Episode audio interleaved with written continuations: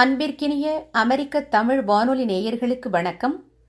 Washington வட்டார பகுதியைச் சேர்ந்த முனைவர் இர பிரபாகரன் அவர்கள்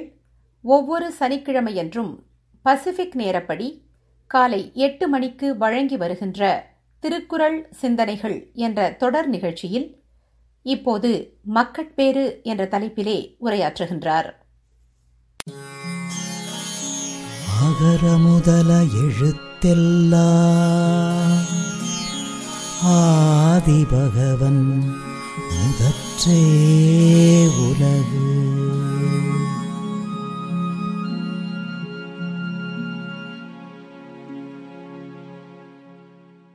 நான் உங்கள் நண்பன் பிரபாகரன் பேசுகிறேன் ஆர்வத்தோடு இந்த சொற்பொழிவை கேட்க வந்திருக்கும் நேயர்கள் அனைவருக்கும் என் அன்பார்ந்த வணக்கம்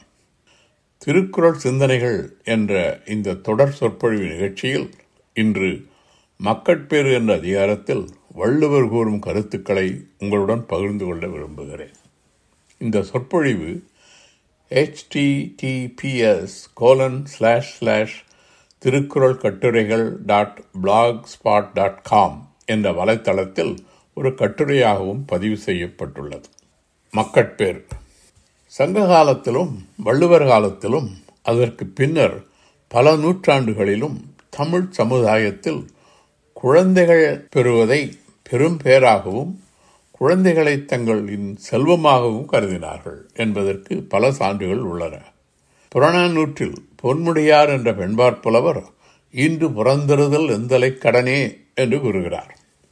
பாண்டியன் பல்யாக சாலை முதுகெடுமை பெருவெழுதி என்ற மன்னன் போருக்காக பகைவருடைய நாட்டுக்கு செல்கிறான் அந்த பகைவருடைய நாட்டிலே அங்குள்ள வீரர்கள் குழந்தைகள் பெறாதவர்களாக இருந்தால் அவர்களை பாதுகாவலான இடத்துக்கு செல்லுமாறு சொல்லுகிறார் காரணம்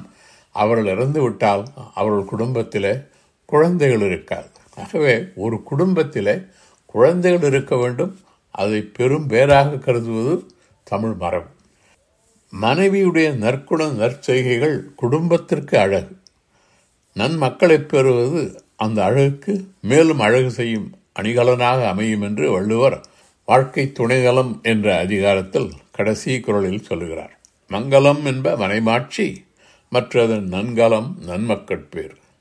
அது குடும்பத்தில் மனைவி சிறப்பாக இருப்பாளானால் அது குடும்பத்துக்கு அழகு அந்த அழகுக்கு அழகு செய்வது நல்ல குழந்தைகளை பெறுவது நன்மக்களை பெறுவது பெரும்பேறு என்பதையும் அதனால் நன்மக்களின் பெற்றோர்கள் அடையும் நன்மைகளையும் மக்கட்பேறு என்ற அதிகாரத்தில் வள்ளுவர் விரிவாகவும் விளக்கமாகவும் கூறுகிறார் ஒருவன் தன்னுடைய வாழ்க்கையில் மிகுந்த செல்வத்தை பெறலாம் உயர்ந்த பதவிகளை அடையலாம் வேறு சிறப்புகளையும் பெறலாம் ஆனால் வள்ளுவரை பொறுத்தவரையில் ஒருவன் பெறக்கூடிய பேர்களில் எல்லாம் அவனுடைய மக்கள் அறிய வேண்டியவற்றை அறியக்கூடியவர்களாக அதாவது சிறந்த அறிவுடையவர்களாக இருப்பார்களானால் அதுவே மிகச்சிறந்த பேர் இந்த கருத்தை வலியுறுத்துவதற்காக வள்ளுவர் தான் அறிந்த எல்லாம் அறிய வேண்டியதை அறியக்கூடிய மக்கள்தான் ஒருவன் பெறக்கூடிய பெரும்பேறு என்று தன்மையிலே கூறுகிறார் அதாவது தன்னுடைய சொந்த அனுபவத்திலே தான் கண்டறிந்ததைப் போல் கூறுகிறார் பெருமவற்றுள் யாம் அறிவதில்லை அறிவறிந்த மக்கட்பேரல்ல பிற இந்த குரலில் அவர் யாம் அறிவது இல்லை என்கிறார் நான் கண்டதில்லை போல சிறந்த பேர் எதுவும் இல்லை என்கிறார் அது தன்னுடைய அனுபவத்திலே தன் வாழ்க்கையிலே தான் கண்டதை சொல்லுவதைப் போல சொல்லுகிறார் இதுபோல் வள்ளுவர் மூன்று குரட்பாக்களில் மட்டுமே யாம் என்ற சொல்லை பயன்படுத்துகிறார் மற்ற இரண்டு குரட்பாக்கள் யாம் மெய்யா கண்டவற்றுள் இல்லை எனைத்துன்றும் வாய்மையும் நல்ல பிற வாய்மையை விட சிறந்தது எதுவும் இல்லை என்னை பொறுத்தவரையில் என்று சொல்கிறார் அடுத்தது மக்களே பல்வர் கைவர் அவர் என்ன ஒப்ப அறியாம் கண்டதில் மக்களுக்கும் கைவர்களுக்கும் வேறுபாடு கிடையாது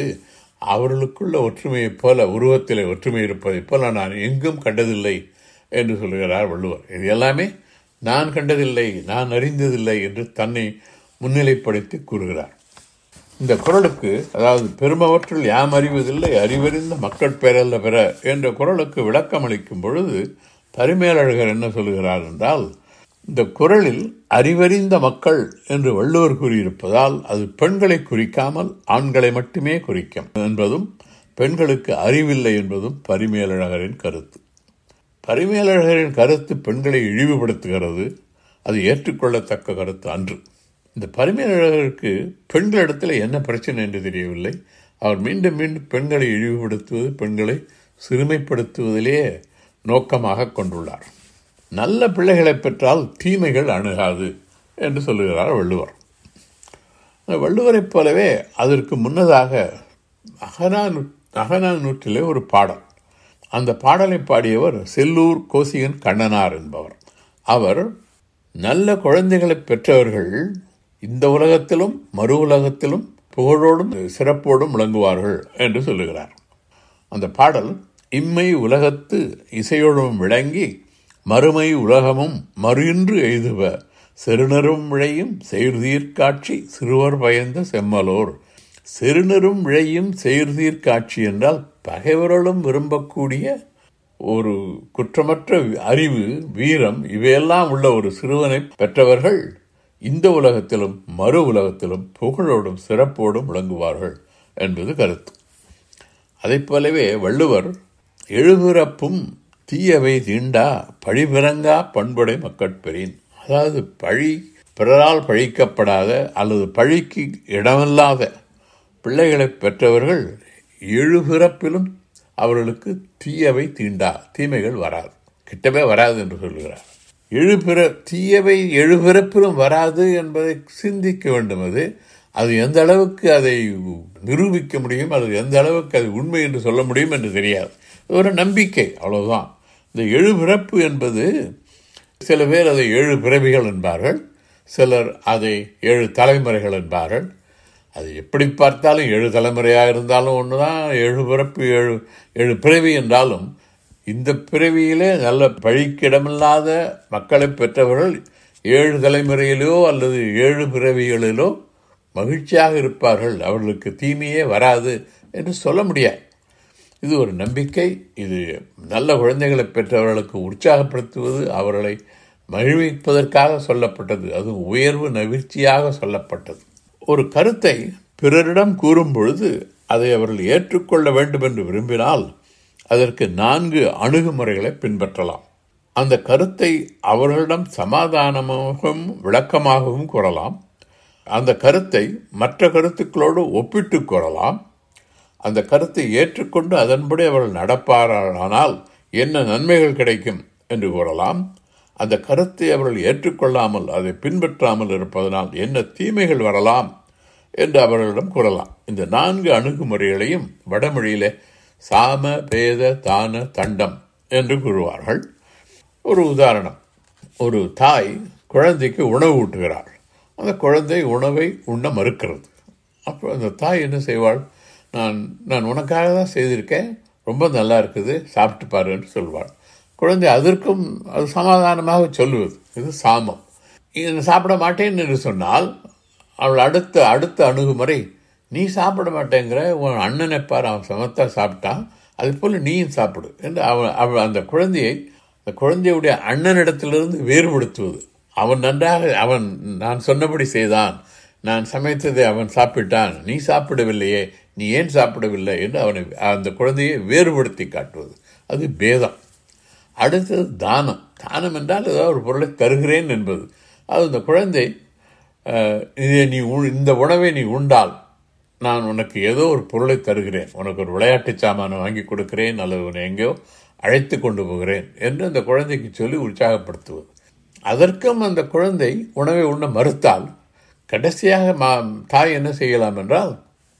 நீ நான் சொல்வதை கேட்கவில்லை என்றால் நீ இந்த உணவை உண்ண உண்ணவில்லை என்றால் நான் உன்னோடு பேச மாட்டேன் என்று கூறலாம் இந்த நான்கு அணுகுமுறைகளும் வாழ்க்கையிலே பலரும் பல சமயங்களிலே பயன்படுத்துவது தான் இது திருவள்ளுவரும் இதை பல அதிகாரங்களிலே இந்த நான்கு அணுகுமுறைகளும் பயன்படுத்துகிறார் சில சமயம் ஒரு அதிகாரத்திலே ஒரு கருத்தை சொல்ல வேண்டுமானால் இந்த நான்கு சாமபேததான தண்டம் நான்கு கருத்துக்களையும் பயன்படுத்துவார்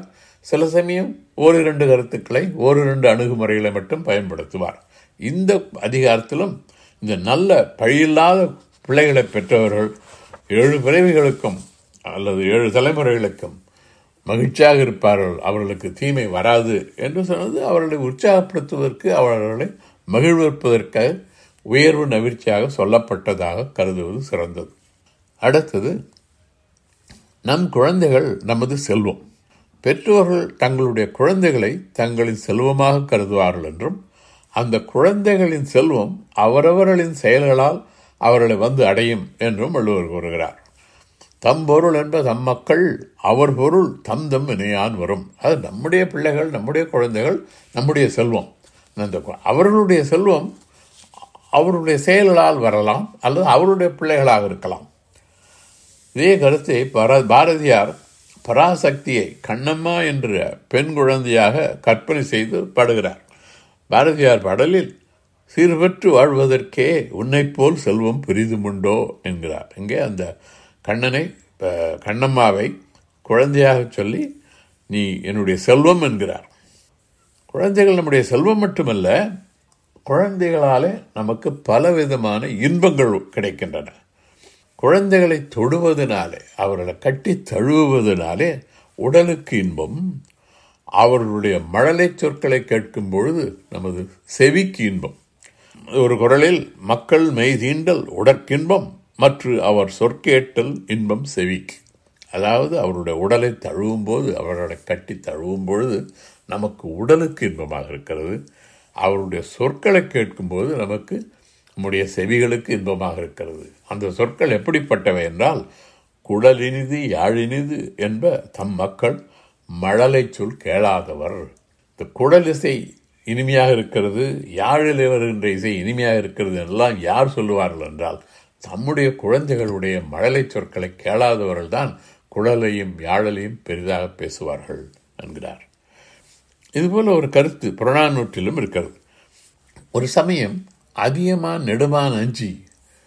வேட்டைக்கு போனான் அவன் வேட்டைக்கு சென்ற இடத்துல ஒரு நெல்லி மரம் இருந்தது அந்த நெல்லி மரத்தில் ஒரே ஒரு கனி மட்டும் இருந்தது அந்த நெல்லி மரத்தினுடைய கனியை உண்டால் உண்டவர்கள் சாவே கிடையாது அவர்கள் இறக்க மாட்டார்கள் என்ற நம்பிக்கை நிலவிது அந்த காலத்தில் அந்த ஒரே ஒரு கனியை அவன் பறித்து கொண்டு வந்து அவையாரிடம் அந்த கனியினுடைய அருமை பெருமைகளை கூறாமல் உண்ணச் சொன்னான் அவையார் அதை உண்டார் அதை உண்ட பிறகுதான் அதிகமான்னு சொன்னால் இது ஒரு அரிய கனி இதை உண்டவர்களுக்கு இறப்பே கிடையாது என்று அதை கேட்டவுடன் அவையார் மிகுந்த பெருமளவில் மகிழ்ச்சி அவருக்கு என்ன செய்வதென்றே தெரியவில்லை அவர் வாயெல்லாம் குளறி உளறுகிறார் அவர் உளறுவது எப்படி இருக்கிறது என்றால் அவரே சொல்கிறார் இது ஒரு சிறு குழந்தை மழலைச்சொல் போல இருக்கிறது என்னுடைய நான் நான் உளறுவது அதற்கு அது யா அது வந்து யாழோடு யாழோடும் சேராது யாழ் யாழிலே உள்ள இசை இசைக்கும் ஒத்து வராது பொழுதொடும் புணரா அதாவது தாளத்துக்கும் இல்லாமல் பொருளும் இல்லாமல் இருக்கிற மழலை சொல் எப்படி தந்தையர் தந்தையருக்கு மகிழ்ச்சி அளிக்கிறதோ அதுபோல் என்னுடைய சொல் அதை போன்றுதான் நான் அந்த குழ சிறு குழந்தையினுடைய மழலை சொல் போல் யாழோடும் பொருள் தாளத்தோடும் சேராது பொருளுமில்லாத சொற்களை நான் உளறினேன் சொன்னேன் அதை கேட்டு அதிகமான் நெடுமானஞ்சி பகிழ்ந்தான் என்று சொல்லுகிறார் யாழோடும் கொள்ளா பொழுதொடும் புணரா பொருள் அறிவாரா ஆயினும் தந்தையர்க்கு அருள் வந்ததனால்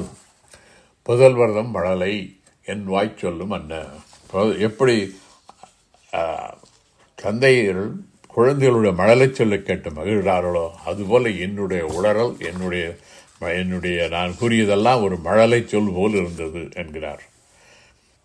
குழந்தைகளை தழுவதால் உடலுக்கு இன்பம் அவர்களுடைய மழலை சொற்களை கேட்பதனால் செவிக்கின்பம் என்று கூறியதோடு நிறுத்தாமல் அவர்களுடைய பிஞ்சு கைகளால் குழப்பிய வண்ணம் உணவை உண்ணுகிறார்களே அந்த உணவை நாம் உண்டால் அது சாவா மருந்தாகிய அமிர்தத்தை விட சிறந்தது என்று கூறி குழந்தைகளால் நமது நாவிற்கும் இன்பம் உண்டு என்கிறார் வள்ளுவர் அமிழ்தினும் மாற்ற இனிதே தம் மக்கள் சிறுகை அளாவிய கூழ் கூழ் என்றால் உணவு அமிழ்தை விட இனிமையானது நம்முடைய குழந்தைகள் அவருடைய சிறிய கைகளாலே துழாவி பிசைந்த உணவு இது போன்ற கருத்தை பாண்டியன் அறிவுடை நம்பி என்ற மன்னன் ஒரு பாடலில் கூறுகிறான் புறநானூற்றிலே அவன் என்ன சொல்லுகிறான் என்றால் பெரும் செல்வமாக இருந் பலரோடு உண்ணு உண்ணுகின்ற அளவுக்கு பெரும் செல்வந்தராக இருந்தாலும் மெல்ல மெல்ல குறுகிய அடிகளை வைத்து நடந்து தன் சிறிய கையை நீட்டி அதை உணவில் இட்டு தொட்டு வாயால் கவ்வி கையால் துழாவி நெய்யுடன் கலந்த சோற்றை தன் உடலில் பூசி பெற்றோரை இன்பத்தில் மயக்கும் குழந்தைகள் இல்லாதவர்களின் வாழ்நாட்கள் பயனற்றவை என்கிறான் படைப்பு பல படைத்து பலரோடு உண்ணும் உடைப்பெறும் செல்வர் ஆயினும் இடைப்பட குறு உரு நடந்து சிறுகை நீட்டி இட்டும் தொட்டும் கவியும் துழந்தும் நெய்யுடைய அடிசில் மெய்பட விதிர்த்தும் மயக்குறு மக்களை எல்லாருக்கு பயக்குறை இல்லை இதம் வாழ்நாளே அவருடைய சிறிய காலாலே குறுகிய நடை நடை போட்டு சிறிய கையை நீட்டி அந்த உணவை இட்டும் தொட்டும் கவியும் துழாவியும் உடம்பெல்லாம் பூசிக்கொண்டு அது அதை சிதறுகிறார்களே அந்த குழந்தைகள் போன்ற குழந்தைகள் நம்மை மயக்குகின்றன இன்பத்திலே மயக்குகின்றார்கள் அந்த அத்தகைய குழந்தைகள் இல்லாதவர்களுக்கு வாழ்நாட்கள் பயனற்றவை என்கிறார் இவ்வாறு பெற்றோர்களுக்கு இன்பம் அளிக்கும் குழந்தைகளால் பெற்றோர்களுக்கு மற்றொரு இன்பமும் உண்டு தங்கள் குழந்தைகள் தம்மை விட அறிவில் சிறந்தவர்களாக இருந்தால் அது எல்லா பெற்றோர்களின் உள்ளத்திற்கும் இன்பம் அளிக்கும் உடலுக்கு செவிக்கு நாவிற்கு இன்பம் மட்டுமல்ல மனதிற்கும் இன்பம் தம்மின் தம்மக்கள் அறிவுடைமை மாநிலத்து மண்ணுவிற்கெல்லாம் இனித்து உலகத்திலே நம் தன்னுடைய குழந்தைகள் தம்மை விட அறிவில் சிறந்தவர்களாக இருப்பார்களானால் அது எல்லா மனிதர்களுக்கும் மிகச்சிறந்த இனிமையானது அந்த அத்தகைய நிகழ்ச்சி அதுபோலவே ஒரு தாய் தன் குழந்தையை பத்து மாதம் சுமந்து பல இன்னல்களை கடந்து பெறுகிறாள் குழந்தை பெற்றவுடன் அவள் தான் பட்ட துன்பம் தான் பட்ட துயரம் வருத்தம் எல்லாம் எல்லாம் மறந்து விடுகிறாள் பெரும் மகிழ்ச்சி அடைகிறாள் ஆனால் அதை விட அவள் மகனை ஒரு சான்றோன் என்று வேறு ஒருவர் சொல்ல சொல்லும் பொழுது மிகுந்த மகிழ்ச்சி அடைகிறான் பெற்றதை விட அவனை சான்றோர் என்று சொல்லுகின்ற பொழுது அவள் அடைகின்ற மகிழ்ச்சி மிக பெரிது இதைத்தான் வள்ளுவர் ஈன்ற பொழுதில் பெருதுவக்கும் தன் மகனை சான்றோன் என கேட்ட தாய் இது அனைவருக்கும் தெரிந்த குரல் தான் இந்த குரலுக்கு பரிமையாளர் உரையில் அவர் என்ன சொல்லுகிறார் என்றால் தாய் இயற்கையாகவே அறிவில்லாதவள் தன் மகன் சான்றோன் என்பதை பிறர் கூறினால்தான் அவளால் அறிந்து கொள்ள முடியும் என்கிறார் தானே தன் மகனை சான்றோன் என்று எண்ணிக்கொள்வதை விட அவனை சான்றோன் என்று பிறர் கூறுவதுதான் சிறப்பு அதுதான் ஒரு தாய்க்கு பெருமகிழ்ச்சி மகிழ்ச்சி அளிக்கும் அதனால்தான் வள்ளுவர் கேட்ட தாய் என்கிறார் ஆனால் பரிமையழகர் மீண்டும் மீண்டும் பெண்களை சிறுமப்படுத்துகிறார் அடுத்து தந்தையும் மகனும் தந்தை மகனுக்கு என்ன செய்ய வேண்டும் மகன் தந்தைக்கு என்ன செய்ய வேண்டும் என்ற கருத்துக்களையும் வள்ளுவர் கூறியுள்ளார் இந்த குரட்பாக்களும் அனைவருக்கும் தெரிந்தவைதான் ஒரு தந்தை மகனுக்கு செய்யக்கூடிய நன்மை அவனை அறிவுடையோர் அவையில் முதன்மையாக இருக்கும்படி செய்வது தந்தை மகற்காற்றும் நன்றி அவையத்து முந்தி இருப்ப செயல் தந்தை மகனுக்கு செய்யக்கூடிய நன்றி நன்றி என்றால் நன்மை வள்ளுவர் காலத்திலே நன்றி என்ற சொல்லுக்கு நன்மை என்றுதான் பொருள் அது இன்றைக்கு நாம் பயன்படுத்துகிற முறையில் அல்ல ஸோ தந்தை மகற்காற்றும் நன்றி அவையத்து முந்தியிருப்ப செயல் தன்னுடைய மகனை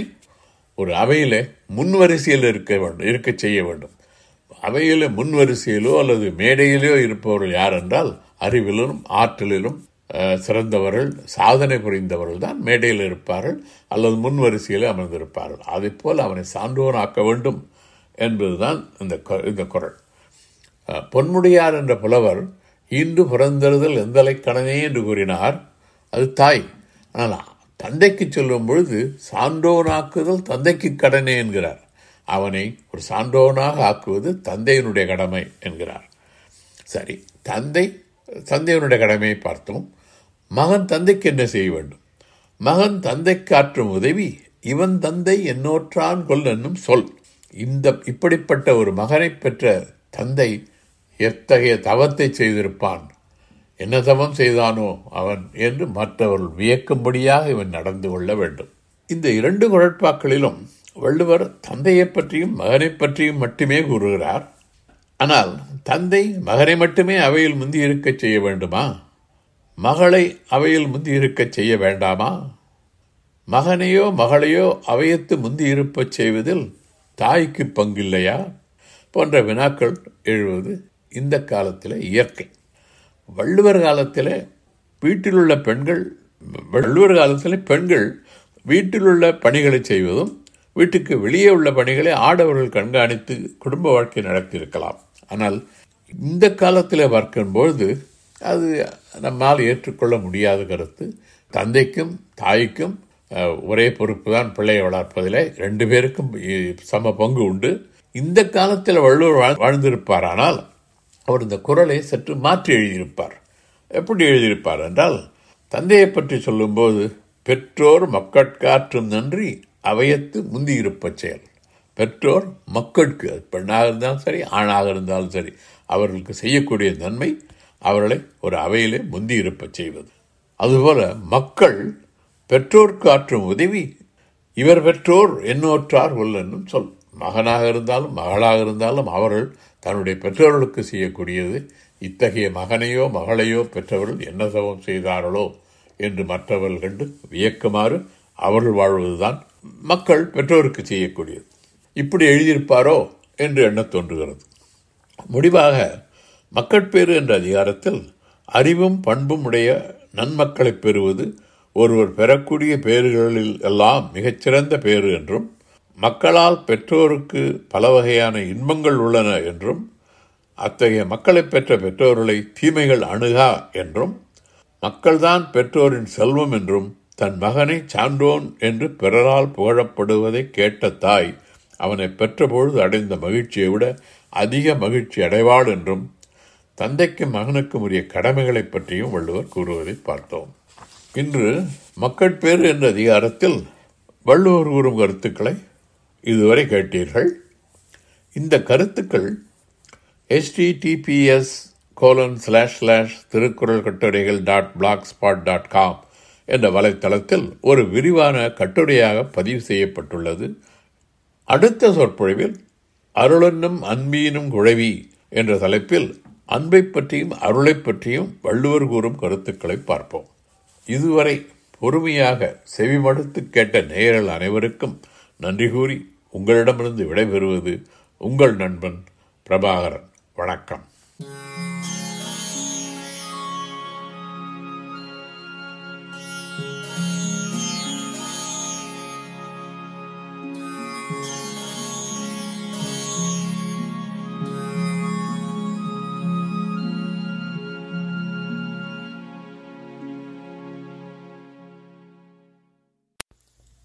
இதுவரை வாஷிங்டன் வட்டார பகுதியைச் சேர்ந்த